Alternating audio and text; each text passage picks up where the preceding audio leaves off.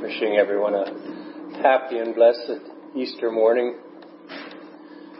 Shall we humble our hearts in a word of prayer? Our dear Heavenly Father, we thank you this morning for this reason that we celebrate this time of year. We thank you that you in your grace and love and mercy towards mankind sent us that Savior. We ask this morning that you could renew that message in our hearts, that your Spirit would be here and open our hearts and open this Word, and that it would refresh us and bring anew that message of what Christ has accomplished for us. We thank you that we can have this time to gather around your Word. We thank you for that fellowship that you have privileged us with.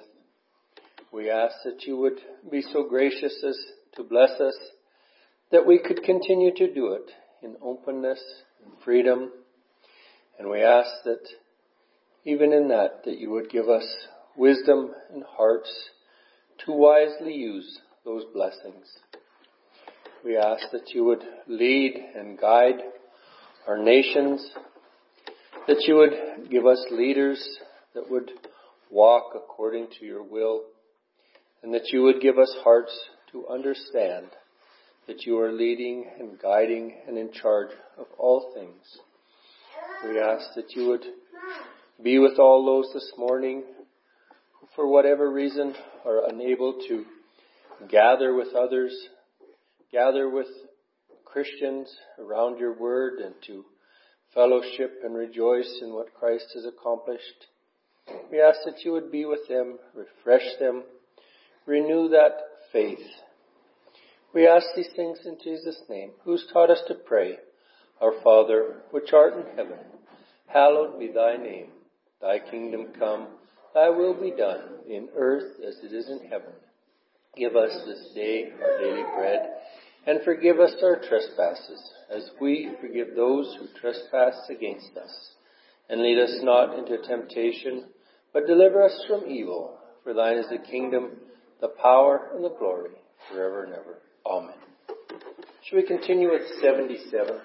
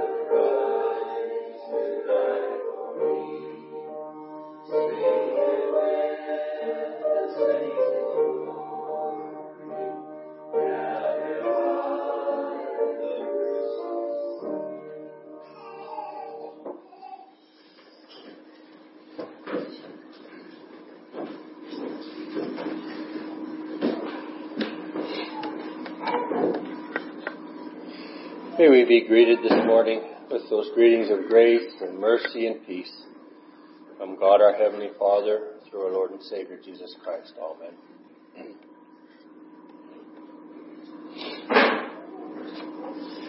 I don't know why it is. It's a, uh, I guess it's just how we are. There's no I don't think there's any wrong time necessarily to take an Easter what we would consider Easter Christmas text, and yet we seem maybe rightly to focus on them at those times of year.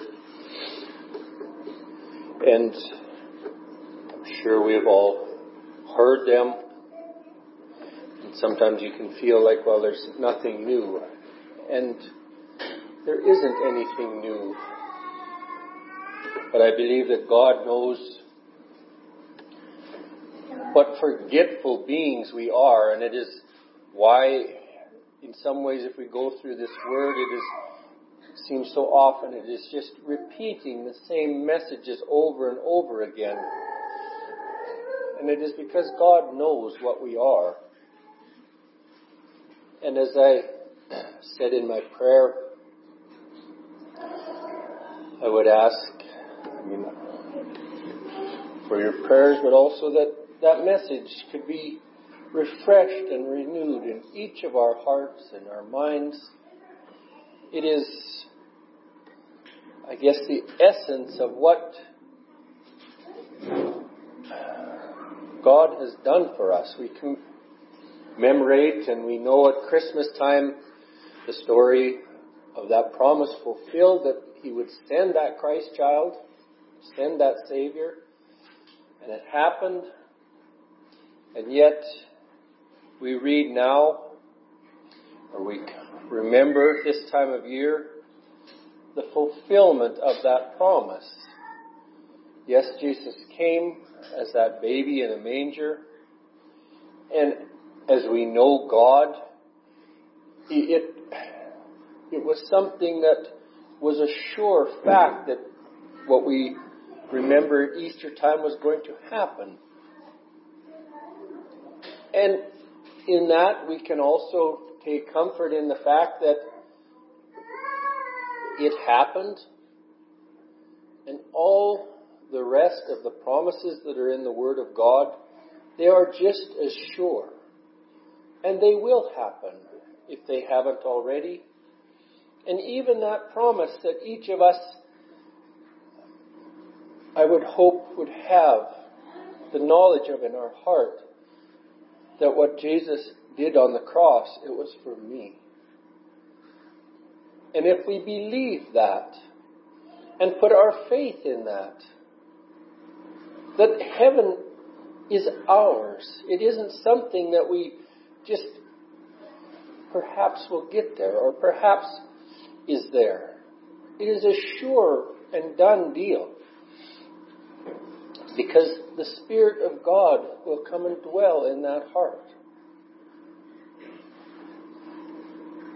And this morning, and even I will turn to the 24th chapter of Luke. And it is a very long text that I will read. It kind of goes all the way through the resurrection and sort of through that first day. We will look into it as God opens. But it, it tells us many things that I think in some ways we almost think that perhaps is just tradition. And in a way it, it sort of becomes that. But there are also reasons and happenings in the Bible that cause us to do those things. And I hope that we can look at it and understand that this faith that we have in what Christ has done and what God sent him to do and, and what God orchestrated for us individually and as humans and as all of mankind. It is a fact and it is sure and it is something that we can put our trust in at all times. So with those thoughts, I'll read this 24th chapter of Luke, reading in Jesus' name. Now upon the first day of the week, er, very early in the morning, they came unto the sepulchre, bringing the spices which they had prepared, and certain others with them, and they found the stone rolled away from the sepulchre. And they entered in and found not the body of the Lord Jesus. And it came to pass, as they were much perplexed thereabout, behold, two men stood by them in shining garments. And as they were afraid and bowed down their faces to the earth, they said unto them, Why seek ye the living among the dead? He is not here, but is written, risen. Remember how he spake unto you when he was yet in Galilee, saying, The Son of Man must be delivered into the hands of sinful men, and be crucified, and the third day rise again. And they remembered his words, and returned from the sepulchre, and told all these things unto the eleven, and to all the rest. It was Mary Magdalene, and Joanna, and Mary the mother of James, and other women that were with them, which told these things unto the apostles. And their words seemed to them as idle tales, and they believed them not. Then arose Peter, and ran unto the sepulchre, and stooping down, he beheld the linen clothes laid by themselves, and departed, wondering in himself at that which was come to pass. And behold, two of them went that same day to a village called Emmaus, which was from Jerusalem about threescore furlongs. And they talked together of all these things which had happened. And it came to pass that while they communed together and reasoned, Jesus himself drew near and went with them. But their eyes were holden that they should not know him. And he said unto them, What manner of communication are these that ye have one to another as ye walk and are sad? And the one of them, whose name was Cleophas, answered, said, answering, said unto him, Art thou only a stranger in Jerusalem, and hast not known the things which are come to pass there in these days? And he said unto them, What things? And they said unto him, Concerning Jesus of Nazareth, which was a prophet, mighty in deed and word before God and all the people, and how the chief priests and our rulers delivered him to be condemned to death and have crucified him. But we trusted that it had been he which should have redeemed Israel, and beside all this, today is the third day since these things were done. Yea, and certain women also of our company made us astonished, which were early at the sepulchre. And when they found not his body, they came, saying that they had also seen a vision of angels, which said that he was alive. And certain of them which were with us went to the sepulchre and found it even so as the women had said, but he they saw not. Then he said unto them, O ye fools and slow of heart to believe, all that the prophets have spoken, ought not Christ to have suffered these things and to enter into his glory? And beginning at Moses and all the prophets, he expounded unto them in all the scriptures the things concerning himself. And they drew nigh unto the village whither they went, and he made as though he would have gone further. But they constrained him, saying, Abide with us, for it is towards evening, and the day is far spent, and he went in to tarry with them. And it came to pass, as he sat at meat with them, he took bread and blessed it, and brake, and gave to them. And their eyes were opened, and they knew him, and he vanished out of their sight. And they said one to another, Did not our heart burn within us while he talked with us by the way, and while he opened to us the scriptures? And they rose up that same hour, and returned to Jerusalem, and found the eleven gathered together, and them that were with them, saying, The Lord is risen indeed, and hath appeared to Simon. And they told what things were done in the way, and how he was known to them in the breaking of bread. And as they thus spake, Jesus himself stood in the midst of them, and said unto them, Peace be unto you. But they were terrified and affrighted, and supposed that he had seen that they had seen a spirit. And he said unto them, Why are ye troubled, and why do ye thoughts arise in your heart? Behold my hands and my feet, that it is I myself. Handle me and see, for a spirit hath not flesh and bones, as ye see me have. And when he had thus spoken, he showed them his hands and his feet. And while they yet believed not for joy and wondered, he said unto them, Have ye here any meat? And they gave him a piece of broiled fish and an honeycomb. And he took it and did eat before them. And he said unto them, These, th- these are the words which I spake unto you while I was yet with you, that all things must be fulfilled which were written in the law of Moses and in the prophets and in the Psalms concerning me. Then opened he their understanding that they might understand the scriptures, and said unto them, Thus it is written, and thus it behoved, Christ to suffer and to rise from the dead the third day, that repentance and remission of sins should be preached in his name among all nations, beginning at Jerusalem. And ye are witnesses of these things, and behold, I send the promise of my Father upon you. But tarry ye in the city of Jerusalem until ye be endued with power from on high. And he led them out as far as to Bethany, and lifted up his hands and blessed them. And it came to pass while he blessed them, he was parted from them and carried up into the heaven, into heaven. And they worshipped him and returned to Jerusalem with great joy, and were continually in the temple praising and blessing God. Amen. As I said, this is a long text, and it tells of what we remember today at Easter, that Jesus did rise from the dead.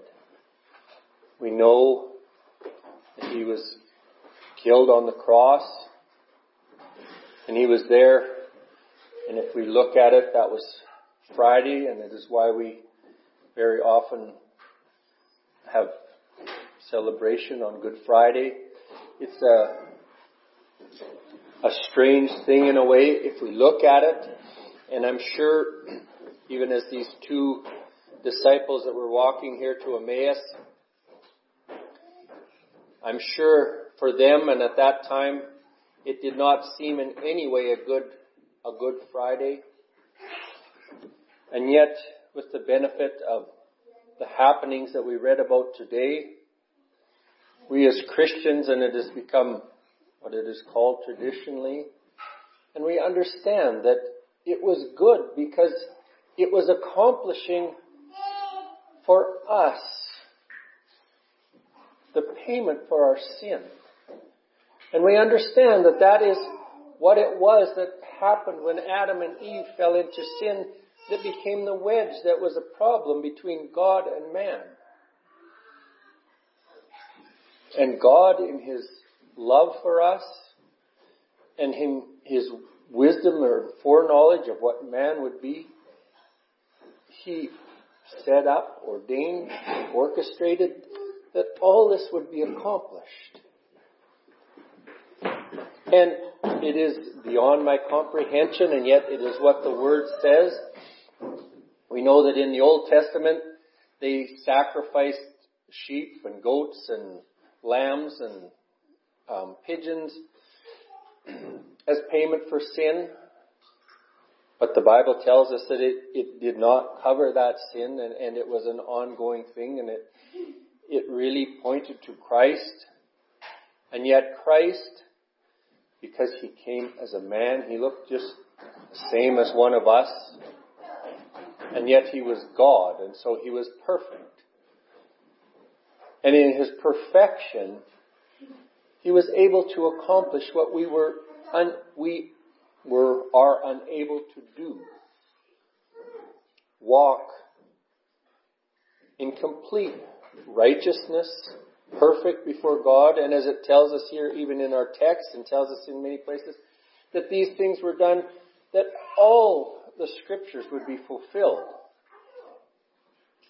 And I have read in the Old Testament, and I'm sure many of us have, many of the prophecies of Christ, His coming, His death, what He would teach, and we understand that they were fulfilled when he was on the cross, he said, It is done. Those things were all accomplished. And yet, I'm sure there's much of it that I don't understand, and, and I think it would be, I sometimes, I don't know how to say it, but I, I would almost like to put myself in the place of one of these two men walking with him where it says, that beginning with Moses and all the prophets, he expounded unto them all the scriptures concerning himself. It must have been a very interesting thing to have Christ explaining all those things and how they pointed to him. And it obviously was because they say that did their not their hearts burn within them. And I'm sure we understand to some extent what it was because there have been times where I have, and I'm sure we have, where we read things in the Old Testament and the Spirit reveals that to us, and we realize that is speaking of Christ, and that is pointing to my salvation. Says, Now upon the first day of the week, very early in the morning, they came to the sepulchre. And I believe that it is even this reason, because Christ rose, and we know that the Bible tells us we are to rest on the seventh day, but the seventh day of the week, if we look at it technically, is Saturday. And I don't think there's, we can read in Corinthians there, and Paul makes it very clear that God made these days for men. It isn't man doing it for God. And God understands that it is good for us to have a day of rest, to have a day where we would take the time.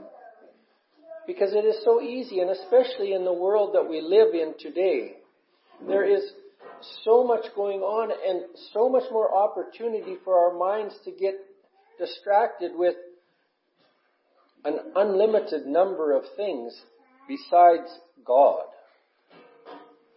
And so to make it a point, and God knew that what we were, and He knew that it was good for us to have, that we would make a point to take a break and it doesn't just say that we are to not rest on the Sabbath day.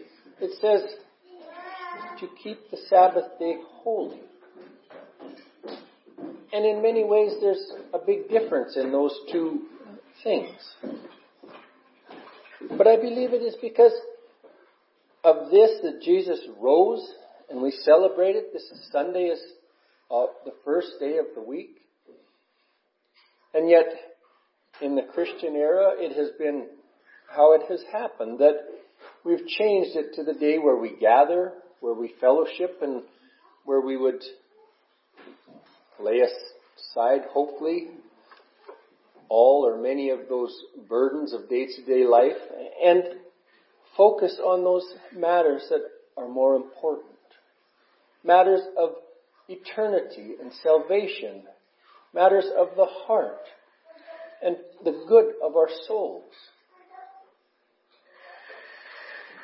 In another gospel here, it tells us that these women, here it mentions that they bring spices. It tells us in one of the other gospels that they had actually prepared them on the Friday and then just, there was the Sabbath day and it was told that they weren't to work or do things. And so when it says that they had prepared and, and so obviously it was something, and, and this is strictly natural, if I say, but perhaps it is one of the things that I struggle with is patience. And I put myself in the place of these women and with the importance and the, I guess, I don't know what word to use, but bigness of what was happening there I would think it would have been difficult to have prepared to go and, and anoint the body of Christ and then to sit and wait for a full day before you would do it. And yet it is how God laid it out. And I believe that it was laid out so that when they came there, he would, the, the natural body that had died would be risen again. Because it is what and how it is. Said, And they found the stone rolled away from the sepulchre, and they entered in and found not the body of the Lord Jesus. And it came to pass, as they were much perplexed thereabout, behold, two men stood by them in shining garments. And as they were afraid and bowed down their faces to the earth, they said unto them, Why are ye, why seek ye the living among the dead? He is not here, but is risen. Remember how he spake unto you when he was yet in Galilee, saying, The Son of Man must be delivered into the hands of sinful men and be crucified, and the third day rise again. And they remembered his words. We see that they were the same as us. Jesus had told them these things. And yet, even these two disciples walking there to Emmaus, and, and we know from reading in other places the other disciples Well, even here it says it says that these women, when they came back and they told them, it seemed to them as idle tales. They were every bit as human as we are. And we need to be reminded of what the Word of God says. And reading the Word of God and being in it and focused on it and taking time to meditate and study in it, it doesn't make us Christians. It doesn't, that isn't what it is that makes you a Christian. It is faith in Christ. But I would hope that God would put it on each of our hearts that it would, we would find importance in this Word of God. Because it does remind us, and it does reaffirm those things. And we read this stuff, and the Word of, or the Spirit of God can bring this Word to us and bring us assurance and bring us ability to stand up to things that the devil would bring against us or the world or even our own flesh. And I know there's times where I will look and read something that's like, obviously I've read that before, but it had totally slipped my mind. And yet it is so pertinent to what I am dealing with right this moment. And we see the truth of when God's Word tells us that He knows our hearts, that that Spirit knows our hearts. And it brings to our remembrance those things that Christ has told us.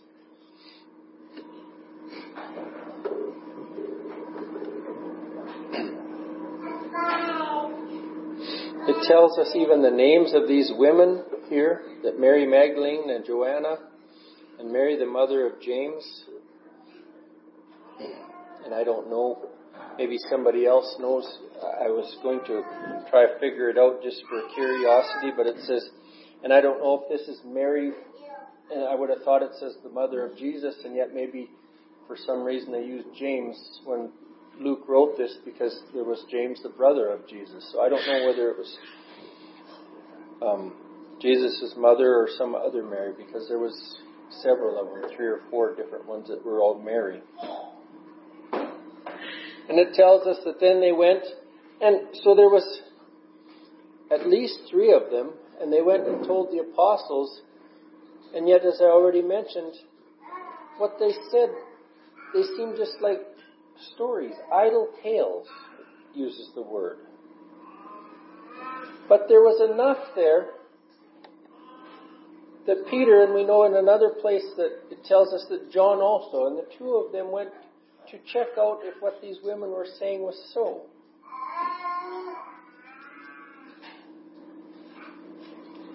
And it is something we, we talked the other night in Bible study, and I asked the question of the difference between Judas and Peter. And, and yes, we understand that Judas, excuse me, betrayed him and Peter denied him, and neither one was right. And yet here we are, it is only the third day and early in the morning of the third day of when Jesus had died. I don't know what that makes it, but perhaps just three days more or less from when Peter denied Christ and when Judas had betrayed him. And yet we see that there was something that was different about the heart of Peter. He is already back and in the midst of the apostles. We see that there was in the heart of Peter that understanding, that desire, that wisdom that is given to God to know what to do and where to go when you're struggling with your failures. And I would hope that all of us would have that in our hearts because I don't care who we are. We're human. We're, we're no better than Peter. We might have different problems than Peter had, but we're going to have problems and we're going to have failures. And they might be just as big as Peter's of denying Christ. And I would hope that it would be every bit as on, on our heart as it was on Peter's what to do with our failures, that we would bring them into those circles of where Christ is. And in one way, we can say that while Christ wasn't there yet, he was doing whatever, and, and that is beyond me, that time between when he arose and when he come back. But we understand that it was matters that are above us, that he arose and was seen of God and approved of and deemed righteous, that we could be deemed the same thing. but we see that even Jesus went, and if we look at it that way, he went to the trouble, or it was important enough to him to go and appear to those two men walking on the road to Emmaus there, that their hearts would be turned and they would return back and be there with those disciples when he appeared there in the midst of them. Jesus cares about us. He would desire that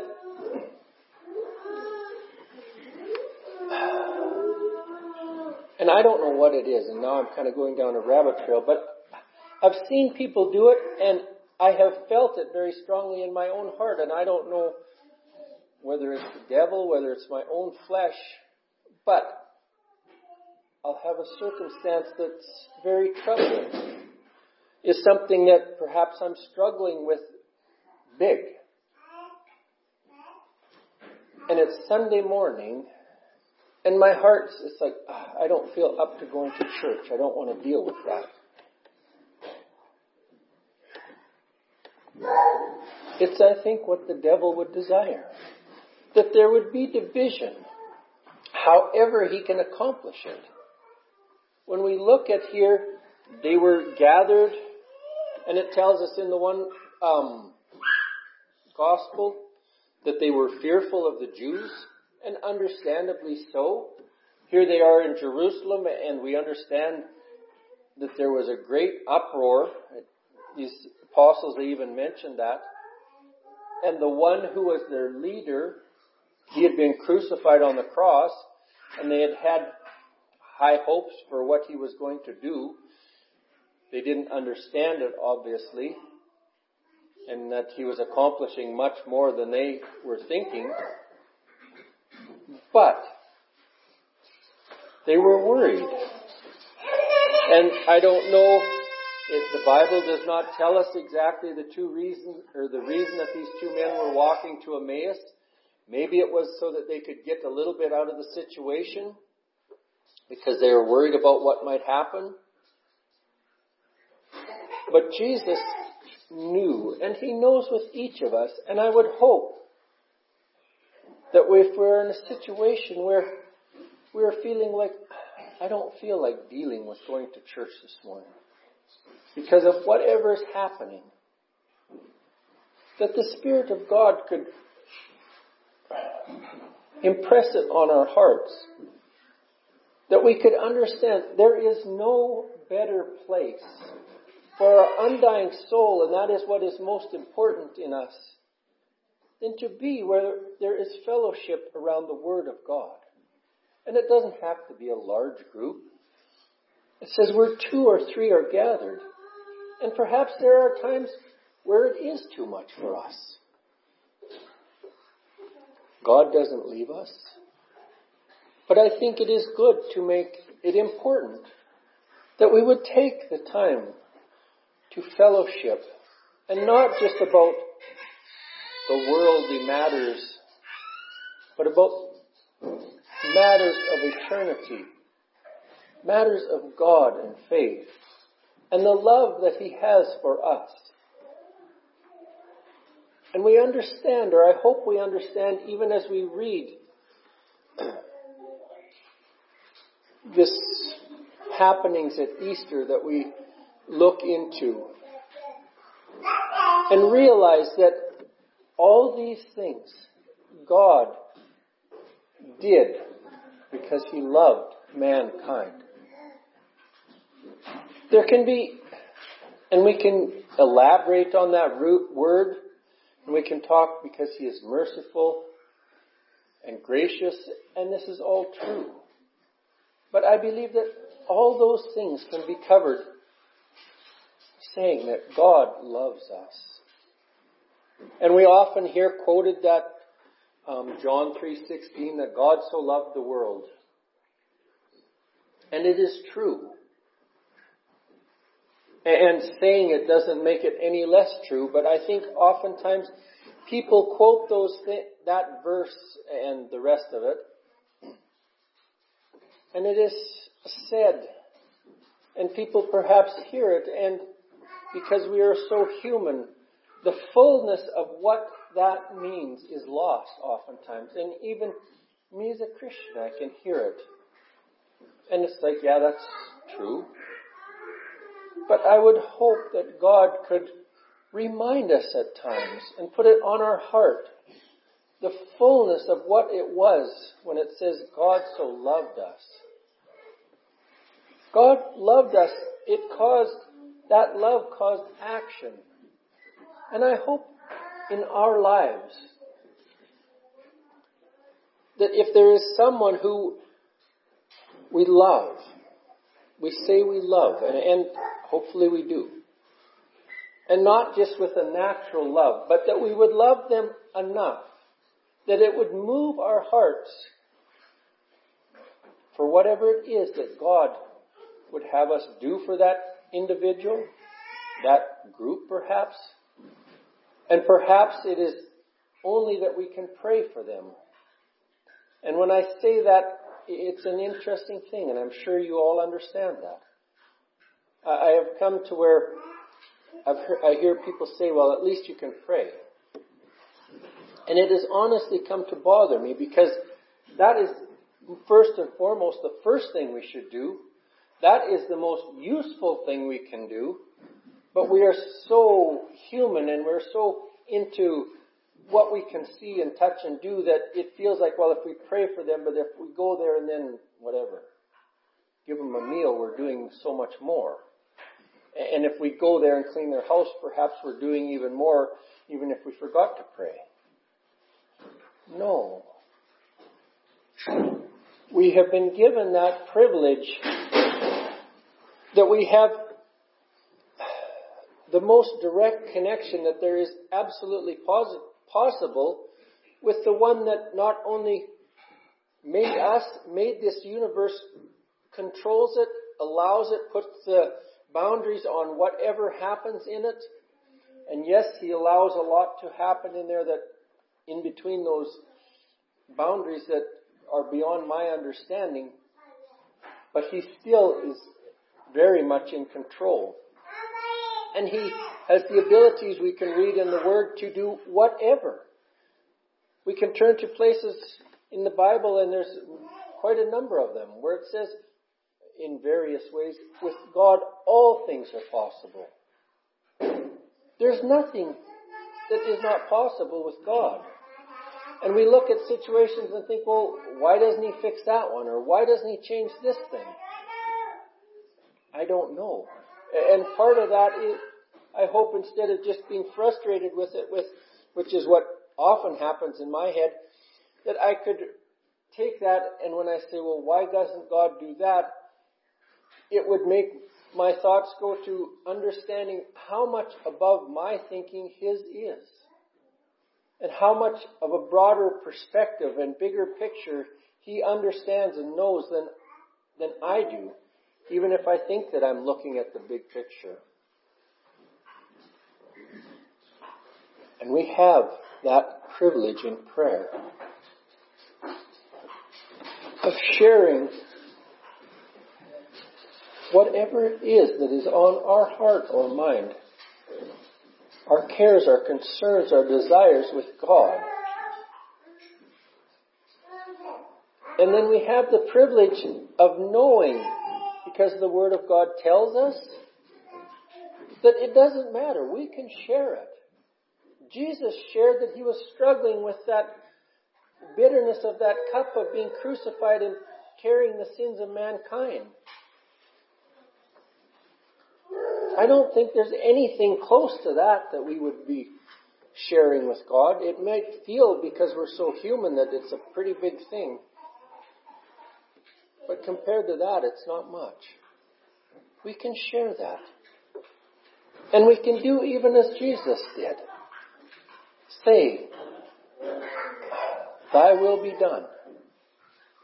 And I hope that none of us have heard people say that, well, that's just a, an out. It's just your way of, if God doesn't answer you, well, you're getting a, an out. No, it's not. Or I hope it's never is. It's acknowledging that I am a human and you are God and this is what I see, but please do what is best in this situation for me and for whatever, the person that I'm praying for. Because God knows and He cares. And even in my life, it is, He is gracious enough. There are times when very quickly sometimes I've seen the answer to prayer.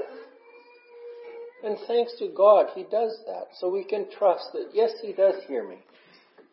Because the devil, for me anyway, is very quick to bring that thought. If there's something, a bad situation, and I pray about it and nothing seems to happen, it just seems to go on and on and on and on. The devil's like, well, there you go. God doesn't even, isn't listening to you. He doesn't even hear you. No, God hears us. But He also sees way more than I do and understands that this needs to happen in His time, not mine.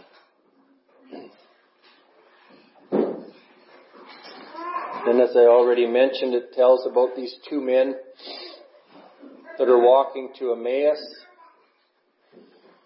And they were talking about, obviously, the things that were, had happened, the things that were important on their hearts as they were going along. And they were wondering about what it was that was really happening because Jesus had been killed and that was probably the furthest thing from what they thought would, excuse me, happen with him. And here we see an example, as I already mentioned, of the love of God for His children. Here were these two men struggling, obviously, with what had happened to Jesus. And for whatever reason, the Bible doesn't tell us, and we could speculate probably any number of things. They had decided that they would go to Emmaus instead of staying there. Jesus comes to them, and He doesn't tell them, get back to Jerusalem. He walks with them. And I think if we look at our lives, we can see as we go through life, even sometimes if we are on a path that is perhaps not the one that where God would want us to be, He will go with us there and share of Himself. That's what Jesus did here. And He asked them this question that it says that um, it says, "What matter of communication are these that you have one with another as you walk, and why are you sad?" It isn't that Jesus didn't know what was going on. Obviously, he did. He knew what was in their hearts. Then he asked if they say, "Well, don't you know what's happened in Jerusalem?" And he says, "What's happened in Jerusalem?" It isn't that Jesus didn't know that. There are things in our life where I think He does in much the same way. He'll come and walk with us and ask us, what are you doing? You know, what's going on here? And it isn't that He doesn't know. And it isn't that we perhaps, that we don't know. Perhaps sometimes we don't. But in taking and elaborating or not elaborating, but in taking it and meditating on those things and considering them, and even here, I think in this case, Jesus himself came and walked with them. But I think there's times in our life where God uses one of his children to come in this place. Or perhaps uses us in someone else's life in this place. And perhaps it gives us insight in how we are to deal with someone or how we are to go and help someone if they are struggling with something. perhaps we know exactly what's going on in their life or to a large extent, and we are concerned and see that they're struggling. And if we go there and start saying, now what on earth are you doing? Get back over there where you belong. Probably not going to go very good. Even, I have to admit, it's probably not a good thing, but if that was me, even if I knew they were totally right, I would have a tough time knuckling under and doing it. Just because I'm going to be ornery. It's not how we should be, but it's how we are. And I would pray, and I guess I can trust because it's happened, that there's someone's coming, they've, in much the same manner. And I think it gives us insight into how to deal with these things. Go and walk with someone on their path a little bit. Ask them to share what it is. They probably have a pretty good idea of what the problem is. These guys knew what had happened in Jerusalem, but in sharing with Jesus, it was brought to their mind and maybe even clarified. And I think perhaps we've experienced those things. We're just sharing with someone. It clarifies in our mind what exactly it is that we're dealing with. They tell that they trusted that he would come and he would redeem Israel. And obviously, they were looking at a natural kingdom. They were not yet to where they understood that he did redeem Israel. And not just natural Israel, but the spiritual Israel for even to us today. And he's, excuse me. And he set up his kingdom then, and it's still here today. It is not, as he said, a natural kingdom. It's a spiritual one that dwells in the heart, and it is here. It's set up. And as children of God, we are living in it, in spite of being in this natural world. They say that there was these women that went and saw him and they didn't find the body. And me or us looking at these things, and we have obviously the benefit of history and looking at them, we weren't right there. And we can kind of think, as, G- as Jesus said, slow of heart to believe. I don't think we're any different. We are slow to believe those things of eternity. And it is only Jesus then, he said that, and then, as it said, beginning at Moses and all the prophets, he expounded unto them in all the scriptures the things concerning himself. So there, these two men had Jesus himself going through all those prophecies in the Old Testament and pointing them out that this is speaking of me, he's saying. And yes, it says their hearts, they admitted or say that their hearts burned within them. And yet, what was it? And they told even the apostles when they went back. What was it that opened their eyes to Christ? It says, And they came to pass as he sat with meat with them, he took bread and blessed it and brake it and gave it to them, and their eyes were opened. Someone can study this Word of God. They can look at it. They can know it. They can be very intelligent and have lots of it in their hearts and minds. But until the Spirit of God, until Christ breaks it open and reveals it to them, their eyes can be completely closed to what is being accomplished by Christ that's recorded for us in the Bible. And I believe the very simplest thing, and I believe that we're encouraged to do that, and that we are to do that even as Jesus, and we call it the Great Commission, where he says at the end of this chapter that repentance and remission of sins could be preached throughout the world. But where for each of us has that repentance and remission of sins been most close to us? It's for our own hearts. And if there is nothing else that we can share with someone, I would hope that we could share, and putting it in simple cliche terms, but share what Christ has done for me. Because we know about that. We know about what He has done in our hearts. We know about how He has carried us. We know what He has done with our sin. And it tells us in James there that we are to be quick to share those things of the hope that lies within us. And that hope is salvation through Christ. And then to share why. Because of what He has done that is recorded for us in the Bible that is mine to take from me.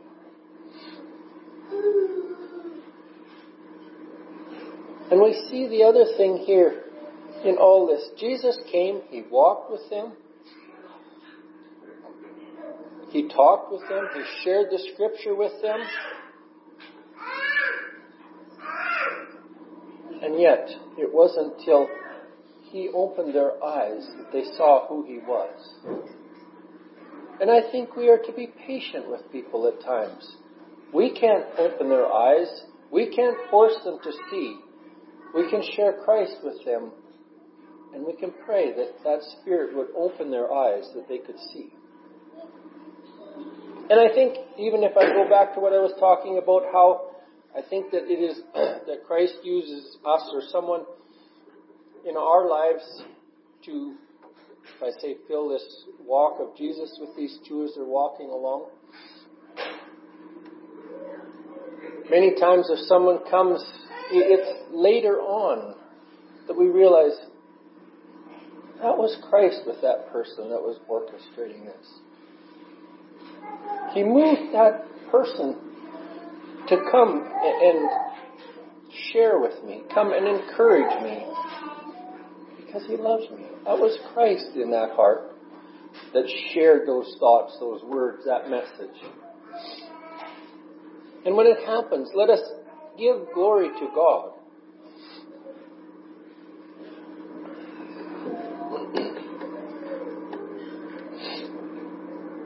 But we see that it, it caused action even in this, these men. It said that same hour they rose up and returned to Jerusalem and talked and found the eleven gathered together and them that were with them. I think that is how it is even with us. God wants us to, to be in fellowship with His children. He wants that, that this would be. Because that is where He is found. And it is those matters of the heart and of faith and of eternity that are most important.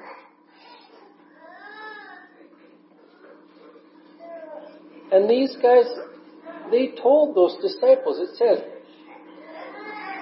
they told what things were done in the way and how he was known in the breaking of bread. We know at in communion, we take that bread and we say, Receive ye the body of Christ. And we understand that this word, spiritually, is Christ. And in breaking it, it means that we would look into it and that that Spirit would open it to us and allow us to get sustenance for that undying portion. That is what it is speaking of in the breaking of bread. And that is what reveals Christ. It reveals Christ to the heart. and it reveals Christ, if I say to our stomach, that we would be fed. That we would be sustained and encouraged and given food, that we would have strength, that we can walk as children of God. I read I think it was yesterday. In, I think it's the first epistle of John. I maybe turn to it here. I think it's the first verse at the end of the second chapter of First John. yeah, it says, "Behold, what manner of love the Father hath bestowed." Oh goodness! Behold, what manner of love the Father has bestowed upon us, that we should be called the sons of God. what an amazing thing if we can even get a glimpse of what God is compared to us. And how much God loves us that He could, He set it up. It says even before the foundation of the world, He set up that we could call ourselves His children. We could be called the sons of God. not because of our goodness, not because we were so obedient, not because we'd ever sinned, not because we've lived such a good life, but just simply because He loved us.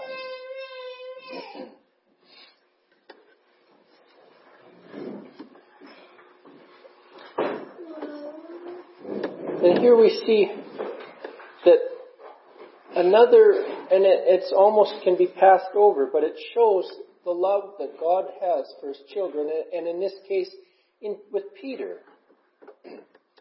Um, and I read this, and it says, And found the eleven gathered together, and them that were with them, saying, The Lord is risen indeed, and hath appeared to Simon.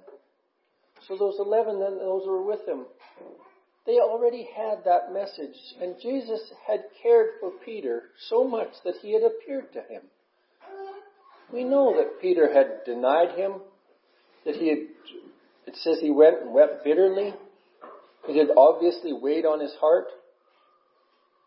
But he had turned to where Christ could be found, and Christ was found by him. And I think that it is the same with us. Let us turn to where God is found, where Christ is found. And he said, He will be found of us. said, and then he thus spake, Jesus himself stood in the midst of them and said unto them, Peace be unto you. but they were terrified and affrighted and supposed that they had seen a spirit.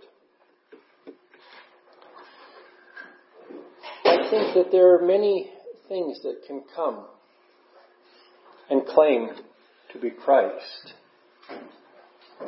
But if we read here and we read in the other Gospels and we read when Christ appeared, that is what he wished for them, first and foremost, that they would have peace in their hearts. And we speak of that peace of a good conscience. Why? Because he accomplished it for us, that we could have it. And yes, it is a thing that I'm sure if it was we, we would be troubled. And aren't we still troubled today? Yes, we know that the Spirit of God dwells in our heart, but if we look at what Christ is and God is, we can be troubled at times. That do you really know what I am? He does. He loves us and He sent Christ to cover what we are, that we can be seen as perfect. And we can have that peace.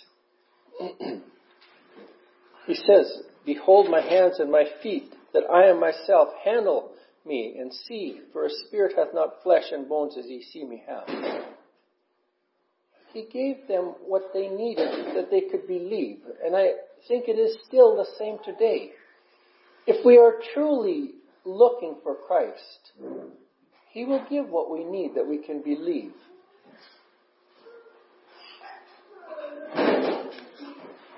says, and he, he ate with them. And I don't, he says that a spirit hath not flesh and bones as they see that he has. And I don't understand it, but I do understand that it is part of what we even say in the Creed. The resurrection of the body. There wasn't a natural body that was laying there in the sepulchre and this was some other body.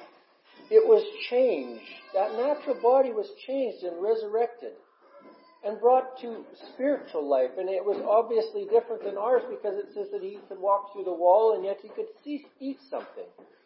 And it's beyond me. But we can know it is so. And it is, the Bible tells us that that is what we have to look forward to.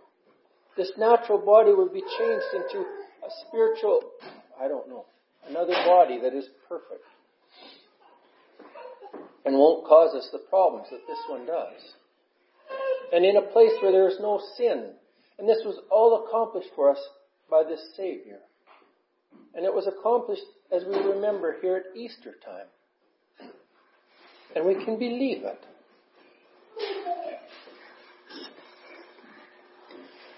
And he says that all this was accomplished for one reason. All that was written down in the Bible about him was accomplished for one thing. And I think it is good for us to remember that. This, if we are sharing with someone, and if we are speaking to someone, preaching someplace, or if we were just sharing with a friend or a neighbor or an acquaintance, that this would be the foundation, the essence of the message, where Christ says, Thus it is written, and thus it behooved Christ to suffer and to rise from the dead the third day. All this happened. Why? That repentance and remission of sins should be preached in His name among all nations, beginning at Jerusalem. And ye are witnesses of these things. These people, they had witnessed that.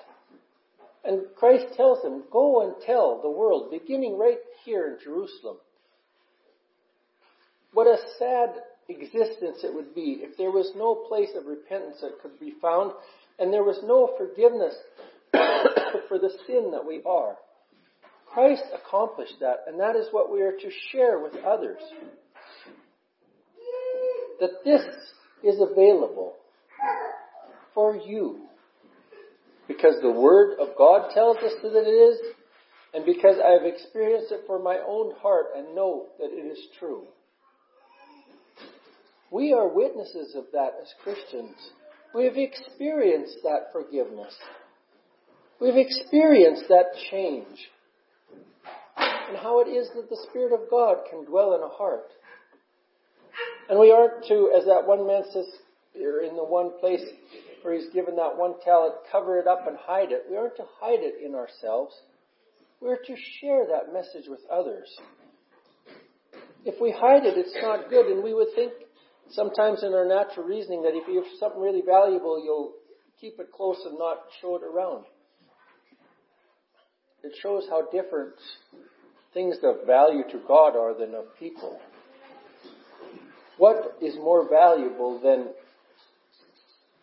salvation, peace of a good conscience, the Spirit of God dwelling in a heart? And yet we are to share that message with others. We are to share what is in our heart with others. And we can do it with confidence because these things happened. And that is why they happened. And that is why we celebrate this time at Easter. And why we remember this. And he tells them to tarry at Jerusalem till the, they are endued with power on high. And we can read into the Acts, and it is remembered about Pentecost that that happened. It wasn't that they weren't given the Spirit of God, but they were given it in power. And yes, someone maybe has come into faith, and the Spirit of God dwells there. And sometimes the Spirit seems to come with power right quickly, and sometimes there's a period of time before it does. That's in God's hands. And we can trust it. But let us share that message of what Christ has done and what He accomplished on the cross. And in accomplishing on it, the cross accomplishes in our hearts. And when we know that, and when someone hears that message, I'm sure there will be much the same as these disciples here, where it says, they worshipped him and returned to Jerusalem with great joy. There are things in our life that are fun and can bring us joy, but there is nothing that can bring joy to a heart as that peace with God. That peace of a good conscience and faith that Christ is my Savior. And it is for me. Let us believe that and trust it from now till the day that we pass from this life to the next. That we are a child of God because of what Jesus accomplished on that cross. In Jesus' name, Amen. Shall we humble our hearts and receive the benediction? May the Lord bless thee and keep thee. May the Lord make his face to shine upon thee and be gracious unto thee. May the Lord lift up his countenance upon thee and give thee peace. In the name of the Father, and of the Son, and of the Holy Ghost. Amen. Should we close with 95? Is there anybody who's able to have Bible study on Thursday evening? Gail? Bible study at Gail's Thursday evening at 7.30? 95?